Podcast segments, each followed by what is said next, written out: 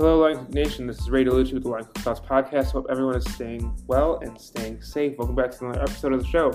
Before we begin, a friendly reminder that every Monday I put out the Line Cook Thoughts Prep List Items newsletter. It is a newsletter that goes out every Monday, sharing thoughts, ideas, information that I find throughout the week, and I send it all out to you via an email. So go to linecookthoughts.com, put in your email, hit subscribe, and you will get that newsletter every week. Also, if you're listening on Apple or Spotify, please leave a review. And if you're watching on YouTube, hit the like button and subscribe to the channel. My guest today is Fred Chang. And Fred is someone that uh, I've been wanting to have on for a very long time. He was on MasterChef, he is a Milk Bar alum. He runs his own food blog at freddysharajuku.com. He also is a pastry chef slash content creator and so much more. So many cool things. Go to his Instagram. His at is at Fred Fred Chang Chang. I will also be posting all of the uh, descriptors, uh, where you can find him, everything else in between, in the description of this podcast. But in this conversation, we talk about Fred's uh, early start to not uh, coloring within the lines, kind of his career path, how much he's done with MasterChef, with his own food blog, with the work he does, and all that in between, and so much more. He talks about his creative process. He talks about you know how he looks at pastry, how he looks at baking, and also when he decides to do savory foods as well and a lot about content creation and kind of just his whole background and how he approaches food and how he approaches what he does and what he's good at. His work is really incredible. You know, you go to his Instagram, I'm looking at it now, and there's so many just great photos of food and great recipes that he's done, and it's just very playful and it's very um, aesthetically pleasing to look at. And he just does a, re- a lot of great work. And I've been, like I said, following him for a couple of years now, and I'm very, very honored and excited to have had him on the show. So, Fred, thank you so much for coming on the show. Thank you all for listening, and here we go.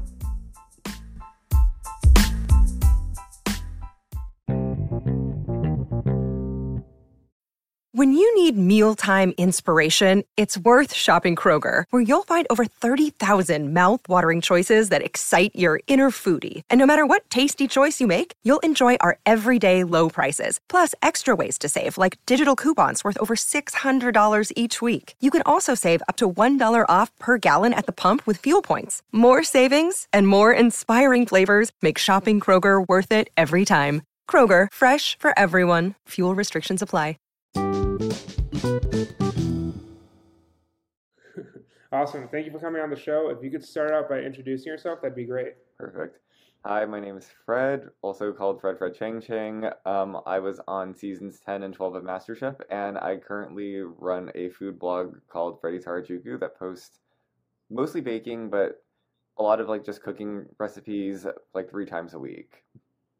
Perfect. Good to hear. Yeah, and obviously I love your Instagram. Been following for quite some time. Uh, definitely can go check it out. I'll link his at in the bio of the or the description of this podcast. But yeah, man, thanks for coming on the show. If we want to start out by um, just going over, you know, where you're from. You know, your website mentions you were born in Taiwan. You moved to LA. What's your story like from uh, you know moving from Taiwan to LA? Yeah. So I was born in Taipei, and then my parents and I, my parents, my sister, and I, we all immigrated from Taipei to LA back when I was one because they wanted to start their own company out here in the States. So that was kind of their American dream that we kind of got pulled into. And it was interesting because I grew up in a suburb called Torrance, which was like a predominantly Japanese and Korean suburb. So okay it was it was interesting for me just because there were a lot of people who might look like me, so to speak, but culturally and linguistically it was completely different, just because I didn't speak either of their languages. So hmm. I kind of felt like, in certain ways, I learned a lot about Korean culture and Jap- uh, especially about Japanese culture just by growing up in that kind of environment. So I feel like I kind of like got mixed into an interesting cultural melting pot with all of that, like growing up, anyways. Okay, no, that's definitely interesting. And for you, I mean, what was your food identity like growing up? Were, was there a lot of Japanese and Korean influences, or was um, it like I, how? What was food like for you? Well, so the funny thing is that I didn't grow up with a ton of like food influence from my family. My mom most also when I was really young, my mom um, basically would just like cook frozen meals or like Kraft mac and cheese slices for us. She tried her, her best to make us feel like normal American kids going out mm-hmm. to eat was a lot of Japanese food, I will say, because Torrance is very abundant with that. And that was kind of just normal for me. Um, but then at a certain point, I want to say when I was like six, my mom got cancer. So then she started shifting away from eating very processed foods and then started eat- eating like she went basically went to Whole Foods before going to Whole Foods was normal or cool. like Okay. like literally we were eating organic foods, we are eating very natural foods, um very healthy foods. Like I ate so much boiled lettuce and like everything was boiled and drizzled with olive oil and no salt basically at that point until like I went up to college. So Okay. I would definitely say that as much as I love my mother, um, her influences on my cooking weren't necessarily directly based off of what she fed us, more so just whenever I'd present her a dish when I started getting into cooking and baking, she'd give me her honest feedback, as a lot of Asian parents will. And that's what helped me learn and improve as a pastry cook, honestly. What were some of the first dishes you created, or some of the? I mean, for me, I'll I'll go first just to kind of break the ice. Is that Yeah. I remember like one of the first things I cooked and showed my mom was scrambled eggs, and then I garnished it with dried parsley, and I thought it was like the coolest thing in the world. So, what are some of those like first little recipes you were making as a kid? Let's see. Okay, well, something I did try to do when I was really, really young, and this is before I understood how anything worked, was I tried to make cake using, because we had hot cocoa mix. So I tried to make Okay. cakes using hot cocoa mix, and they tasted horrible. Oh my God, they were like rubbery and tough and dry. Yeah, like this was back when I was like six. I didn't actually start learning how to actually bake until I was maybe 15. And at that point, I was actually making like vegan cupcakes because my health freak mother refused to let me bring butter into her kitchen. So yeah, like I literally like my actual start was vegan cupcakes, but my like early childhood start was those nasty hot cocoa mix attempts at cakes that were just really dry and horrible. Sounds though like you know you were kind of ahead of the trend of vegan, plant based, moving Oh, forward. So It was um an interesting time because I still remember back in high school when I brought those like a batch of vegan cupcakes in for a St. Patrick's Day party. As soon as my teacher announced that they were vegan, everyone refused to eat them, and they prefer like the grocery store store bought cupcakes to mine. And I was like, no, wow, okay. I mean, I'm sure that probably aged very poorly now, but back then it was definitely Yeah. one of the more um, traumatic experiences of me being a vegan baker. Everyone was like, "Vegan? That's nasty." I'm like, "Have you ever had a PB and J? That's vegan." yeah, definitely. yeah, it's That's funny so I'm not even a vegan, but yeah, like I literally had to start as a vegan baker because of my mom's health restrictions. Yeah, well, I mean, I guess we all start with different ways, and that was yours. So Yeah, thanks for sharing that. of course. Maybe this goes with that. You mentioned it mentions in your bio on your website not wanting to color within the lines, Mhm. and I feel like anyone who goes into food and does kind of the things you've done with media and forging out on their own, there's definitely that idea of not sticking to one path or not not one path, but not the path that everyone would expect you to kind of stick to. Yeah. What, has that been like a big uh, theme within your life? Just like not staying within the lines or coloring within the lines. How do you like feel that represents itself in your path so far? I definitely say growing up, everyone would assume certain things about me just based off of how I present. So people would be like, oh, he must be very studious. He must be very, like, well mannered and well behaved. And I mean, I'd say I'm decently well behaved and decently mannered, but studious would not be how I describe myself. I hated school, like, to the point where I actively just didn't try in school at all. Um, Hmm. yeah, like, I wasn't, I wouldn't say that, like, a lot of the things that people would impose upon me, they'd be like, "Oh, he must be good at science. He must be good at math." And it's like, I wouldn't say I'm like good at it. I mean, I'll, you know, like I'm, I'm trying not to fail out of high school or like college or whatever. But like, yeah, there was a lot of that for sure though, where people would expect one thing. Like even in college, people assume that I was like an engineering major because skinny Asian boy. Why would- would you not? But like, no, I went to a school for hotel management. It's like oh, completely yeah. different. Yeah, like very out of the box from what people would expect. So yeah, a lot of it was people assuming things about me from how I present or how I look. And then when they actually get to know my personality, realizing, oh, he's completely different than what he like what we expect of him. like I mean a yeah, lot no, I mean, I like, yeah, like, a lot of people like when they look at me, they wouldn't think right away, oh, he knows how to bake. They just see skinny Asian boy and they probably think, oh, he must play like World of Warcraft or League of Legends or one of those games that I actually don't know about yet because I don't pay attention to that. yeah, so like, yeah, but like, very fair. I mean, has that? how have like assumptions or like what people kind of judged you has that also affected you like within your career? Uh, you've you've done a lot of like uh, media facing, people facing like opportunities. How do you kind of break through that or kind of manage the assumptions of others? Um, I definitely say that I always go like put forth what I'm best known for, like in my eyes first. So I definitely emphasize the pastry. I definitely emphasize just being like a cheerful ball of sunshine or like being an Angeleno, so to speak. I definitely try my best to just yeah. So putting forth what I believe my truth on what my perception of myself is. I definitely try my best to put that forward first, as opposed to letting people try to fit me into a mold. Like as soon as people are like, oh, he must be very studious, or oh, he must be very um by the book. I'm like, eh, not really. Like, I mean, no more than like the average person, I'd say. But like, yeah. what I like to do is make insane desserts, or I like to take like random stuff and make fun dishes out of it. and I like to just you know be creative and paint this colorful world of pastry using all the fun techniques that I've been picking up over the years. Very fair, very fair. So, I wanted to go a little bit into your experience, and I'd love to ask first. I know you had some experience in Michelin kitchens, and yeah. I think you know it, it's interesting when doing research for the podcast because for me, seeing your career now, Michelin seems so far removed from like the type of structure that you'd probably do best in. Like for you, from not really knowing you besides talking to you now, it seems like you would do best in a very like creative, like an environment that allows you to think freely and do stuff like that. And while and I don't know that a Michelin kitchen necessarily has that structure. What was your experience like working in Michelin starred kitchens, and did you like it? And what did you take from it?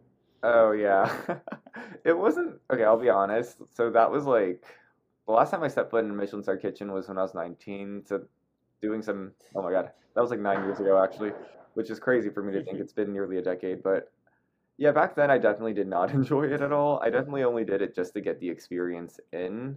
Like, you know, doing all these stages and trying to, you know, learn from these chefs while they're basically grilling you on everything down to like the angle that you hold your knife when you slice down.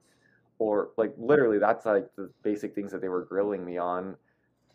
It was definitely very tough. I didn't fully enjoy it, but I will say that it did teach me a lot about how to be resilient and how you have to really focus and love what you do in order to thrive in it. it just so happens that that mm-hmm. wasn't something that I particularly loved doing. I would say um, that was like in LA. When I went to school in Boston, I did like a couple more stages under a few other James Beard Award winners. I would say one environment, even though it was like super fine dining and had a Michelin guide visited Boston at that time, it would have definitely had like one star based off of the wine program, the quality of the service, and the quality of the food. Um, that environment was actually a lot of fun. Everyone was very cheerful and supportive of each other. I mean, there's still like a level of seriousness and intensity for sure, but mm-hmm. we were allowed to be a lot more collaborative and less critical. So I did appreciate that a lot more. Um, yeah, like okay that restaurant it's called L'Espalier. Unfortunately, it closed. I think right before the pandemic, which I was really bummed about because the like the team there was really great. But yeah, like mm. learning from those chefs was really enlightening for me. And then at Milk Bar, which I mean, Christina Tosi is also James Beard Award winning, which was really like funny that that's like just the contingency path I've been taking. Uh, and her environment, she just set it up so that way everything's just fun. We were all just basically like blasting Lizzo and making layer cakes. In my case, I was kind of a hybrid position where I helped on the bakery operation line, but I was also um, doing R and D during my downtime. So it's like, oh, we're done like batching out breads or we're done, down, like done batching out cakes. You can go and like start doing whatever you want with whatever we have in the pantry, so long as it looks like something okay. would come up with. So that was a lot more fun because it's like okay, so I have to think in the shoes of someone who grew up in the Midwest, someone who's like full on Americana. Fun fact: before actually a year ago, I've never even visited the Midwest. So I was like, okay, um, so I had to do some research here and figure out like, you know, if I grew up in Ohio, what would I like? What would I find nostalgic? And then I'd go from there, which was a ton of fun actually. That's actually very funny. What um, what do you think Milk Bar captured? You know, as someone who bakes, as someone who has worked in a variety of different like environments, what do you think Milk Bar captures that makes it so popular? I mean, from like a workforce standpoint, they keep reiterating "do you," which is just saying like be yourself and embrace who you are, which is a message that does genuinely resonate with me. I remember Christina kept hammering that point home to us, and it was something that I was like, this is how I know I belong here. From a mm-hmm. consumer standpoint, they always try to touch upon nostalgia, but making it creative or unique based off of that. So something that universally can resonate with everybody is like, you know, a birthday cake with like rainbow sprinkles in it. But how can we take that and make it a little bit different just so that way it stands out from a birthday cake that you find from a grocery store? So or like another example, and this was a funny one, was um we had pizza bombs. So it's like a bread dough that's stuffed with like tomato and cheese and pepperoni, and it's just baked like that. So it's like this bread ball, but when you bite into it, it's like an entire pizza inside. Like everyone grew up on like a Mhm. pizza bagel, so this is like Christina's homage to that. So it was really fun just to see basic well from like a consumer standpoint it's definitely touching upon those bits of nostalgia that you might have growing up in america and just like seeing a fun like high well like what what i say like a very technical pastry chef's take on it Yeah, definitely. Does is there um, you know, with your with the culture of Taiwan, is there a, any baked goods? Or is there any like how similar? Is there any similarities in Taiwan? Like, well, if if Christina Tosi's like milk ice cream or cereal milk ice cream is like something that's very nostalgic. Is there anything from Taiwanese culture that you would say is like relevant or that you would find similar? um for me let's see. Shaved ice with condensed milk and strawberries was like my go-to growing up as a kid. Like there was like a shaved ice store uh, shaved ice in Thai, like chinese is called chuabing but there was like one of those stores like right across the street from my grandma's house. So we go there like every single summer we'd visit because like taiwan's burning hot in the summer so we needed something frozen to cool us down um puting or purin or flan basically like a baked custard with like a caramel layer on top. Very popular in japan but also in taiwan as well because taiwanese culture does pull a lot from japanese influences. I just feel like japanese Hmm. influences followed me my entire life because of that. Um i'm trying to think what else is there. I mean the most popular one is definitely pineapple cake which is like this flaky buttery pastry that surrounds like this thick pineapple um i like the closest thing i can call it is like a jam or a jelly but it's like really Okay. thick because it's like pineapples that are cooked down with pectin so it's like a jelly like substance but it's baked into a flaky pastry and it's like sweet and buttery that was something that i definitely remember eating a lot as a kid and then also chinese almond cookie well there's a, a couple different versions of chinese almond cookies but the version i grew up with it's like a shortbread with like almond slivers baked into it so it's like got the crunch of the almond and the butteriness of the shortbread. That was something like I used my parents would get for me every single day from like the local Taiwanese bakery when I grew up actually in the States, but it was Taiwanese. Very cool. Awesome. Yeah. Yeah, no, that all sounds good. The shaved ice one, especially. I don't know that I've ever tried that, but I would love to. Oh yeah, it's so good. The thing is like with the condensed milk being poured into it, it gives it this really creamy texture. And there, you can customize it too. And like the version I I ate that one because I like condensed milk and strawberries, but you can also get it with like these chewy taro balls. If you've ever had like mochi, it's very similar to that. hmm But instead of rice flour, they Mhm. use taro, so it takes on like a much more vibrant color, either purple or yellow, depending on what kind of like variation of taro or sweet potato they use for it. Um, what else? They also have like red bean jam, which is also pretty delicious if you like red beans. I'm like neutral to them, so like I can live with or without. I'm trying to think if there's Okay. other. Yeah, it's like there's a lot of different ways to customize it, but all in all, it's just like that's nostalgia for me and my family. I'd say. That's so awesome. Thank you for sharing that. Okay. Uh, I want to get into kind of what else inspires you, and a big theme on your website and reading your bio is Japan's Harajuku district. Oh yeah. Um, if you could talk a little bit about, speak to a little bit about that, I think that'd be great. Yeah, so back when I was 17, I did a student a student exchange with um a, like with Japan. So my dad was a Rotarian. So basically how it worked was like two Rotarians children from the US and then two from Japan would just like switch houses. So I got to basically stay in Japan for like an entire summer through that program. And when we were visiting Tokyo, we were walking through Harajuku and I noticed that and this is like when I was 17, I was a lot younger back then.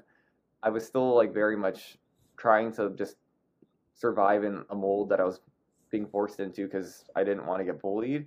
So I was just seeing all these like kids around my age or a little bit older dressed in like these very interesting and unique outfits that like I definitely didn't have the bravery or the audacity or the like cojones to wear myself.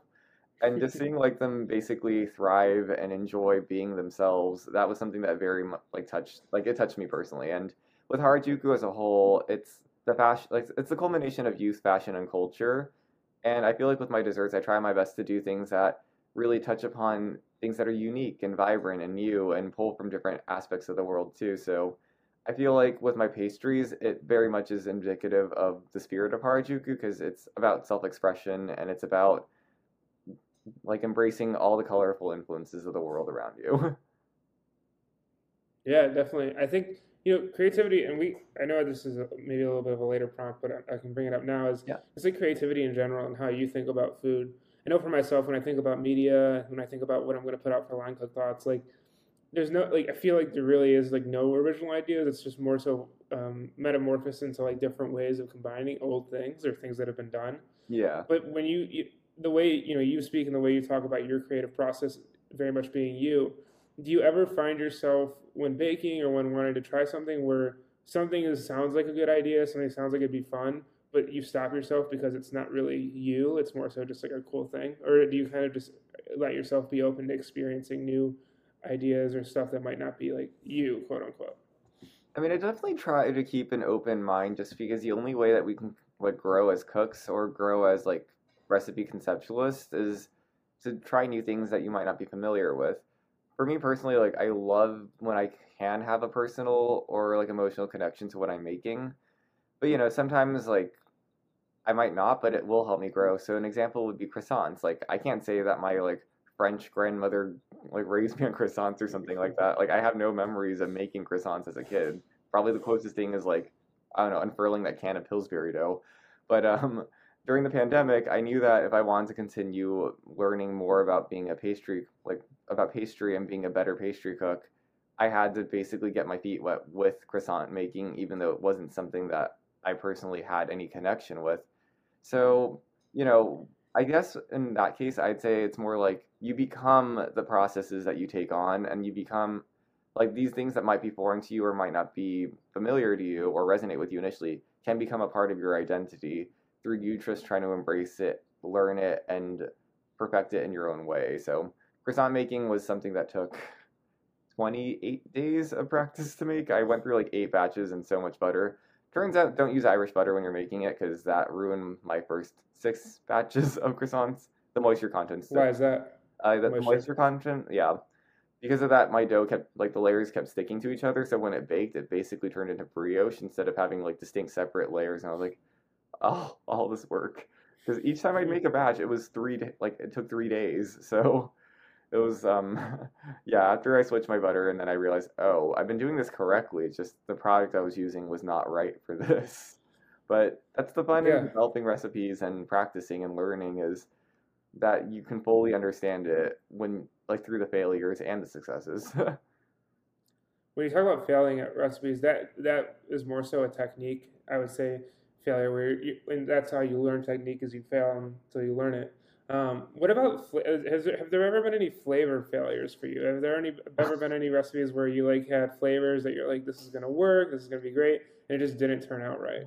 Oh god, I almost feel bad putting this out there on the internet, but I might as well because it did happen, and my friend Carolyn still won't give me like stop giving me shit for it. So back in high school, okay. I was trying to make a cheesecake, but I didn't have flour. Like I had like two tablespoons of flour left, and it was a baked cheesecake. So I was like, crap. Did what you use hot cocoa mix? Oh no, I, I went worse than that. okay. It shouldn't have even gone in the batter. So all I had that was a starch or a root vegetable to use was celery root. So oh I boiled, yeah, you know where this is going. It was bad. So I boiled the celery root. I whipped it up into like a mashed potato consistency. I folded that into the cheesecake back batter. The cheesecake did bake properly. I will start by saying that. Like as a cheesecake, from a textural standpoint, it works. From a flavor standpoint, when you combine the flavors of celery with the strawberry topping I had on top, it made it taste like marinara sauce. Because the umami from the celery it counteracts any sweet notes in the strawberry. So basically, I found out that day if you combine celery with strawberry, you can make a marinara sauce without tomatoes. fun fact. But um, yeah, no, you don't want that in your cheesecake though. So I fed that to Carolyn, my friend from high school, and she literally took a bite out of it, spat it out, and threw the rest into the trash. I was like, yeah, I don't know what I was thinking. I just wanted to make a cheesecake. My bad. So that would be like, That is what- very fair. yeah, that's that happened like 11 years ago, and I still remember it because of how like that's when I realized, okay, yeah, baking is a science, but you, it still has to taste good, even if it's scientifically correct. It still has to taste good. That is daring. I give you credit for that one. I was just very because I had already started most of the process for making the cheesecake. So when I went to grab the flour, I was like, crap, I'm this far gone. I had to do something. And so boiling and making a celery root puree instead of going to get more flour was the answer. I didn't know how to drive back then. I was only 17. Fair, that's fair. And there probably wasn't Instacart. There wasn't Instacart No, back and I, then. like the so nearest different grocery store was like two miles away from where I live, so I oh, couldn't Oh, wow. really walk. I yeah, there was a lot, there was a lot of factors that drove me to doing what I did. In retrospect, what I should have done was because we had rice, I should have just ground up the rice into a flour and thrown that in. It would have been better. Like yeah, it yeah, would have been more neutral and less offensive. Or. I think we had almonds too. I could have just thrown almond flour in, but yeah, there were a lot of things I should have done. But in that case, I was like, root vegetable, celery root, okay. it's a good story to tell, though. Oh yeah. I mean, it's def- everyone has their horror stories for sure. Sure. Oh, definitely. I definitely have mine. I, uh, gosh, I don't even know. Like, I don't know if I, I don't. There's some. I, I, I don't know if it, it's not really a flavor thing, but I'll never forget one of the biggest mistakes I made when when learning how to cook was I was in my fundamentals class at the CIA Nice. and we were making hollandaise, and the uh, I made the hollandaise perfect. Oh, it was so good, and Yeah. like all my friends were struggling, but I was stupid and I put the uh, cup that I was going to serve it in in the oven to get hot. Oh. So, I then poured my hollandaise in as I was walking up to show it to the chef, and as it got there, I just watched it like break and scramble, and oh yeah, no. terrible. So Uh, that reminds me because I used to be a culinary instructor at like my college, just because we did have like cooking classes for the hotel school, and I accidentally told one of my students to do that with their hollandaise because they're like, "How do I store it?" And I was like, "Well, if it's a cold thing, the oil will separate, so you want it warm." So she put her plate in the salamander and then put the bowl, like put the yeah. So the same exact thing happened, and I was like, "Okay, before Yeah. anyone tries to fail her, I told her that I'll take the heat, give her a pass, okay?" Like it was perfect before I told you to do that. So I yeah, I, I totally get it. You would think because it's an emulsion, you want to keep it warm, but in this case, Mhm. too warm, too cold, it gets ruined either way. it's very tricky. It's a Yeah. very tricky sauce. It's an easy sauce to make. It's Oh, a tricky sure. sauce to keep keep- exactly. delicious and warm and at the right texture over time. So Yeah, when I worked in Um, the country club, we had to like keep it over a Bain Marie, so that's like why I assumed Mhm. putting it in the like salamander, like keeping it in a warm bowl was the right thing, but the salamander warmed up the bowl too much, I guess. yeah, definitely. Going into this, um, you're editor in chief for Taste Buds. Oh yeah, that And was like a long time ago. It was a college um, food magazine. Yeah, so we had like it was like a college like food publication. Uh, it was technically a club, but like we actually had well, the website's now defunct. It's so unfortunate. But uh, yeah, like we had like a whole website where we'd post like reviews on like restaurants in Boston, recipes, as well as um any like food related articles. So we were basically competing with like Spoon University, but the difference was unlike Spoon University, we were like BU exclusive. Or like Boston Nice. University exclusive, yeah. So that was like a ton of fun. Um, I'm trying to remember like specific anecdotes. Yeah, I started doing that when I was a sophomore in college because one of my upperclassmen, like upperclassmen Rochelle, she recruited me because we were in Japanese class together. It's like, wait, you like to cook and you're in the hospitality school for like food and beverage. I'm like snagging you. So I started through that as like a writer doing recipe posts, and then they moved me up to being an editor my junior year, and then funny enough for senior year, I didn't even want to be editor in chief. I was just okay with being an editor, but my friend Amanda, shout out to Amanda, she basically told the current editor in chief at that time, Fred should be editor in chief. He's very reliable and he's very organized, and he'll lead the club in the generally right direction. So she got me elected, which was really funny because I didn't even think about doing this. I assumed that I didn't have enough seniority. But then yeah, so I got elected into that. I expand my first like rule of thumb was I wanted to expand the team a bit more because at that point we were only like six of us editors, and all most of us were like, well, what was it? Four of us were seniors, two of us were juniors. I was like, okay, we need some new blood in here. So I expanded the team from six to I think ten. So that way we had a lot more underclassmen to carry the club. Um, I instilled like different departments because before it was just like editing department and non-editors. I was like, no, we need a photography department, writing department. As editor in chief, I'll oversee like people in charge of each. Yeah, so like I Yeah. created like a whole structure. I'm really sad that it unfortunately didn't continue after I want to say 2020 unfortunately killed the club because 2020 meant no one could do anything. Mm. Yeah, so that's like when I think the club went defunct, but it was thriving when I, back in 2017 when I was in charge, and even in 2018 it was still very much going strong. I don't know what happened after that though. Very fair. Um, I it sounds like a fun time. The reason I bring it up is the media experience. Did did that kind of was that kind of a an interesting way for you to kind of experience managing media and kind of is that where you found out you wanted to do more so media or not really at that point? Um, for me, I just saw it kind of as like a club where I just had to be like overseeing everyone. So I saw it more as just an opportunity to learn how to manage people and manage different personalities and work with a diverse group more than I did like the media aspect of it. Just because at that Okay. point, like I'd never been a president of anything, I'd never been like in charge of anything. So I was like, okay, this is kind of awkward that I'm learning my first leadership position at 21 years of age, but let's do it, I guess. But um, yeah, so it was more Yeah. to that. The media aspect of it, yeah, it was a lot of fun. I mean, the things I did carry over from that actually carried into Freddy's Harajuku, where, you know, editing my own articles, doing my own photography, editing my own photography. So definitely, like, my experiences in Tastebud carried over into how I ran my own, like, recipe blog, which I would say was actually a direct extension of my time at Tastebuds. Okay. Yeah, so Yeah, I no, would say that it- that's what correlated.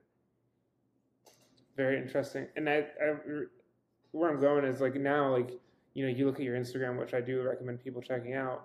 It, it it's obviously more picture focused than like writing, but you definitely had the experience of being able to present media to people that are going to consume it. And you like see your videos now, and it, the there's a very like nice aesthetic to your work and kind of what you decide to put out on Instagram. What is your like process behind content creation in regards to what you're going to share? Is it just whatever you're interested in? Do you have certain types of uh, baked goods that you want to hit throughout the month? What is your kind of process like of making content? Oh, actually, I can show you. So let me see here. Cool. So literally, I don't know if this is gonna be mirrored, but like literally, I have like an active to bake list on my phone. So whenever I come up with like, like literally, like whenever I come up with an idea, I'm like, okay, I need to write it down. I need to put it in this list. I need to organize it in a way where it's like, okay, is it like are the ingredients for this idea in season? Do I have to wait until like October to make it, for example? Um, like beyond that, just like yeah. So a lot of it just starts with an idea, then me writing it down, and then me organizing which ideas I can get done, like throughout the week. So like, there's like a very loose process for sure. The organization aspect of it is like of like when I want to make certain things depends entirely on how I feel. Like I might have a really good idea, but then I'm like, eh, I don't feel like making it this week. Eh, I don't feel yeah. So there are some like what was it? Like I literally just got around to making a um, brown rice flour shortbread recipe that I wanted to make. Like I conceptualized that back in like January of this year, but I'm just now getting.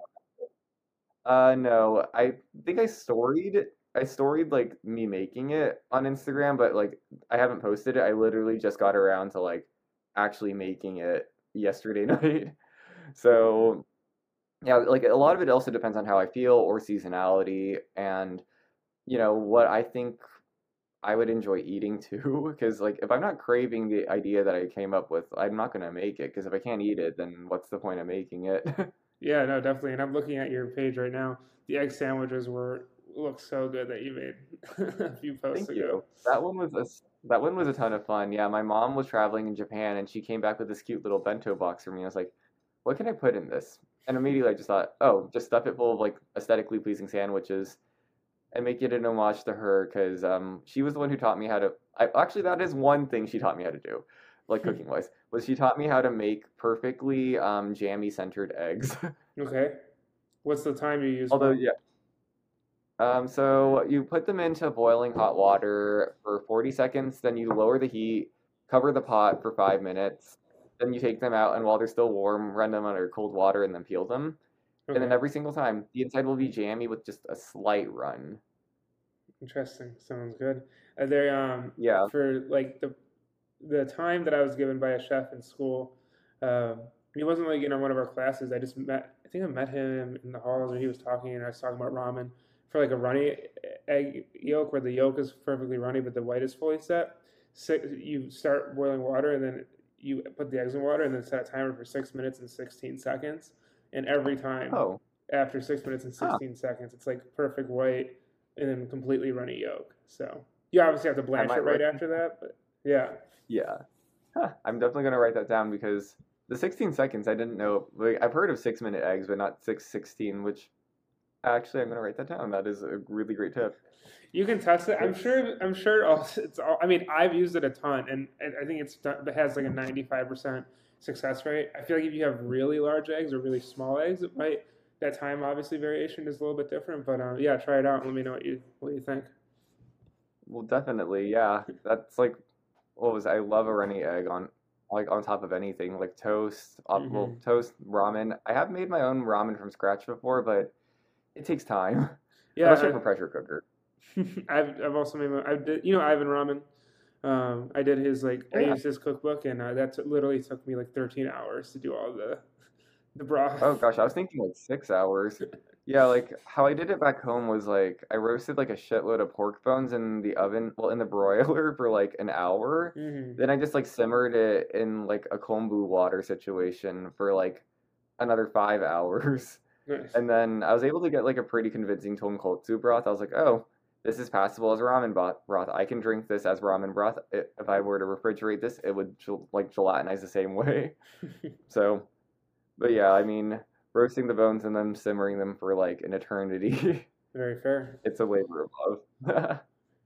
Two more uh, topics. One, MasterChef. Two, balance of work and outside work. Uh, one, going to MasterChef. I, I know you've spoken at it on another podcast, and so I don't want to ask like the same questions over and over. But for you, Mhm. going into a such a public space and um, you know working through that, like what what was that like for you? What did, you enjoy MasterChef? Did you enjoy the experience? What, what were the initial like feelings for it? Uh, so in my first season, you have to keep in mind I've never even had like a camera to my face before or like a mic on me. So or even like set foot on the set. Well, no, I did set foot on a set of one like show, but I was in the audience. But yeah, like I've never really done anything quite like that before to the point where I was like pretty I had pretty bad stage fright, I would say, where I just didn't really know how to take all that experience in as normal. Like waking up at 5 a.m., getting dressed, getting your makeup on, getting your hair done, um, getting a mic attached to you, getting like, yeah, like, yeah, all that was just, it was a lot for me because I'd never done anything like that before. So I definitely said, my, I would say my first season, I was a lot more stage frightened, frightened than anything else. I was also terrified about how the public would perceive me too, because I was like, will they be okay with me? Will I get like a lot of racial homophobic things thrown at me? Like I don't know how I'm going to be received by the general audience of the show. So I was definitely really, really self-conscious of myself during that first run to the point where I wouldn't say I fully enjoyed it as much as I could have. Um, my second go at it though, I definitely made a point to just try to relax and have fun with it. And I do think that that did translate a lot more in the edit in the sense that they didn't show me like freaking out at well much to at all until I basically got sent home. When I think they just needed to write a storyline of oh Fred's going home, so we need to make it look like he spiraled. When in reality it was more like Fred was just chilling. But okay, use your sound bites however you want. but yeah, I mean, yeah. So like I definitely would say my first time at- at it, I didn't have as much fun as I wanted to have with it, which is why for my second time I made a point to just try to actually enjoy the experience for what it was because not everyone can say that they get to do those things. You know, they don't get to have a mic set up. They don't have to meet Gordon Ramsay and give him a high five, or have like banter with the judges, or be on a TV show that will be broadcasted to the whole world. Oh, that was another thing. I thought that this was only getting broadcasted to the U.S. I didn't realize that the turnover time for it being broadcasted from the U.S. to other countries was like within the same year. because I knew that Taiwan eventually got it, but I didn't realize it would be like just four months after it finished in the states. I thought it was like a couple years from now. So I was like, oh shoot. so um, I definitely would say overall, I do. I did enjoy the experience as a whole because of my second time around, where I got to just enjoy it for what it was. Um, I would also say that like a lot of the friendships I made from it, like I'm still friends with Sherry, who I mentioned, the girl, like the lady who invited me to the St. Jude's event. My best friend Bree and I like talk basically every week. Um, I'm really close with my the winner of my second season, Dara, just because she's also based in LA, so we hang out from time to time. She's been on the podcast. Um, oh, she has. hmm Yep. Oh, that's so great. How did you like her? Isn't she like the like most delightful human? Awesome. Yeah, definitely. I really enjoyed our conversation, and she was just so energetic and like just so willing to just talk about everything she's working on and very excited about it. So Yeah. Wait, did you guys go to like school at the same time then? Because she was also CIA, right? no, I I think I graduated. I did graduate before her. So Oh, okay. yeah. Yeah, Dara and I like that was a fun story too. Um, yeah, because like I didn't know that they were gonna bring on like the juniors for the second season because the second season was like an all star season, and in Australia and Canada where they had already done it, they didn't do that. Mm. So when my friend Bree was like, "Oh my god, I think there are like kids from like the grown up like grown ups from the kids versions on like in our season," I was like, "What?" Hmm. And then I met Dara, and I was like, "Oh my god, you were like 12 when I was in college. This is so weird for me." But then we got along really, really well. I don't know if it was just because like we're both like Chinese-ish American, and well, I'm technically a quarter Chinese, so yeah, it's like Chinese American and like raised in LA, or what caused us to gravitate towards each other. But we like became really close really quickly, and then yeah, we were like I call her like my trauma buddy because we went through some pretty um insane challenges together specifically. Very fair. But yeah, like I can imagine that's Yeah, such so like the a friendships tough, like eh, not tough. I imagine there's like so much like built between. Like it's such a unique experience, right? Like who can you relate to with that besides the person there? Exactly. Yeah, like I'm very fortunate that my friend Bree got to be on two seasons with me because our experience is so intertwined. Because uh, the first time around, she lasted two more eliminations than I did. The second time around, I lasted two more than she did.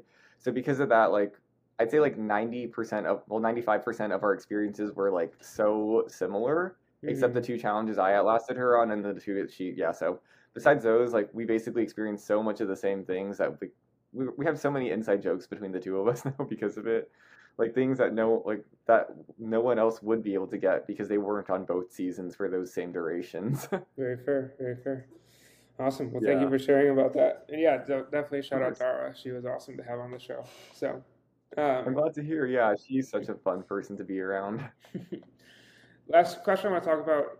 We, we share the similarity of we both have full time jobs and then we also do content creation on the side. Um, yeah So for you, what is that balance like? How do you balance it out? How do you prioritize it? And how do you kind of view your time in general? Yeah, so I would definitely say I became really, really strong at multitasking, especially during the pandemic. So to not like I don't again I don't like talking about my full-time job because it's boring, but I will say during the pandemic, um, I was one of the few people that wasn't fired from his job. Hmm. But in response to that, they my company at the time decided to make me do 12 people's jobs Hmm. instead Okay.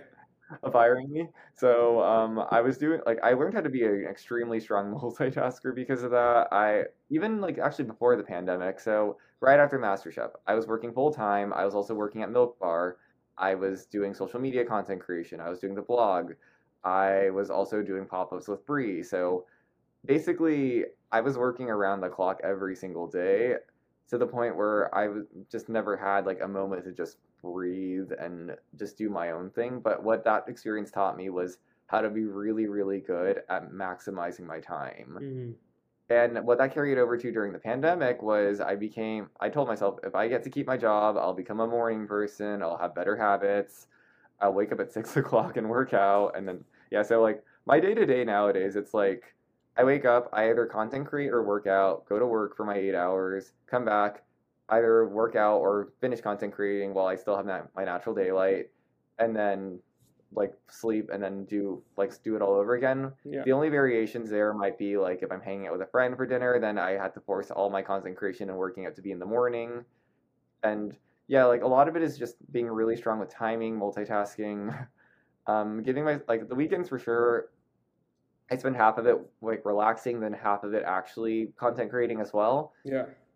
But yeah, like a lot of it's just multitasking and ma- managing your time really well. I'd say that for me, time is a very important thing because while I'm still young and able to do these things, I might as well just make the most of my time of being able to do it before you know I get like get older and have to actually start committing to other things like having a family or owning a business. So Mm-hmm. just try, trying to enjoy my life in my 20s while I still can. I'm in the same boat as you.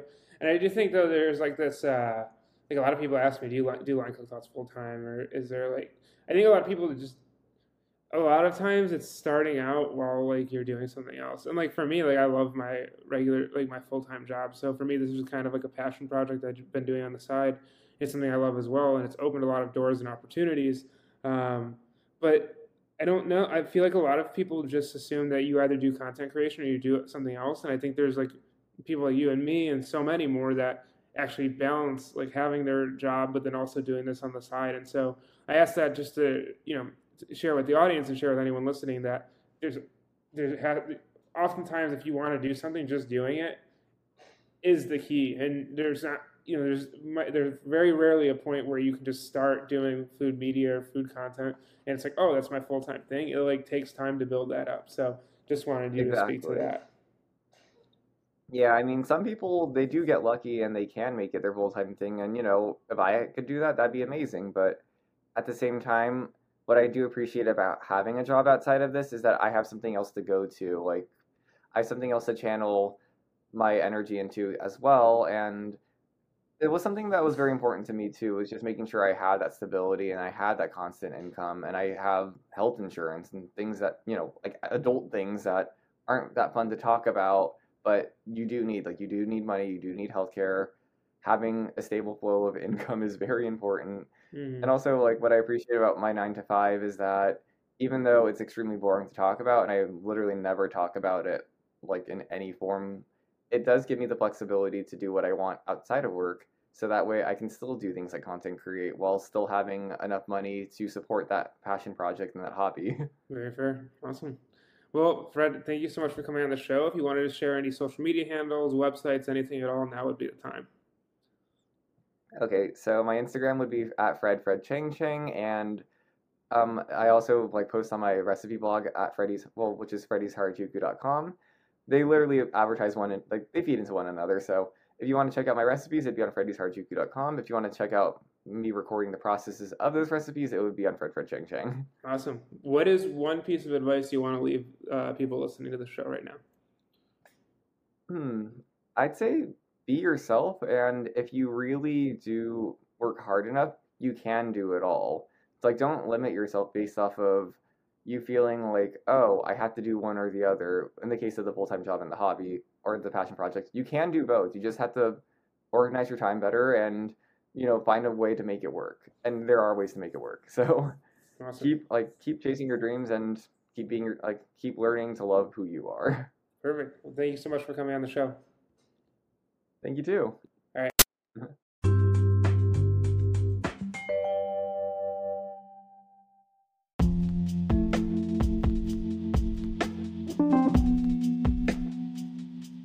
So there you have my interview with Fred Chang. Once again, thank you all for listening. Go to linecookthoughts.com to subscribe to the newsletter. Go look at the description of this episode to follow Fred on Instagram and um, all of his other sites. And then uh, obviously leave a review on Apple or Spotify if you're listening and hit like and subscribe on YouTube. Thank you all so much for listening. I'll see you on the next Line Cook Thoughts podcast.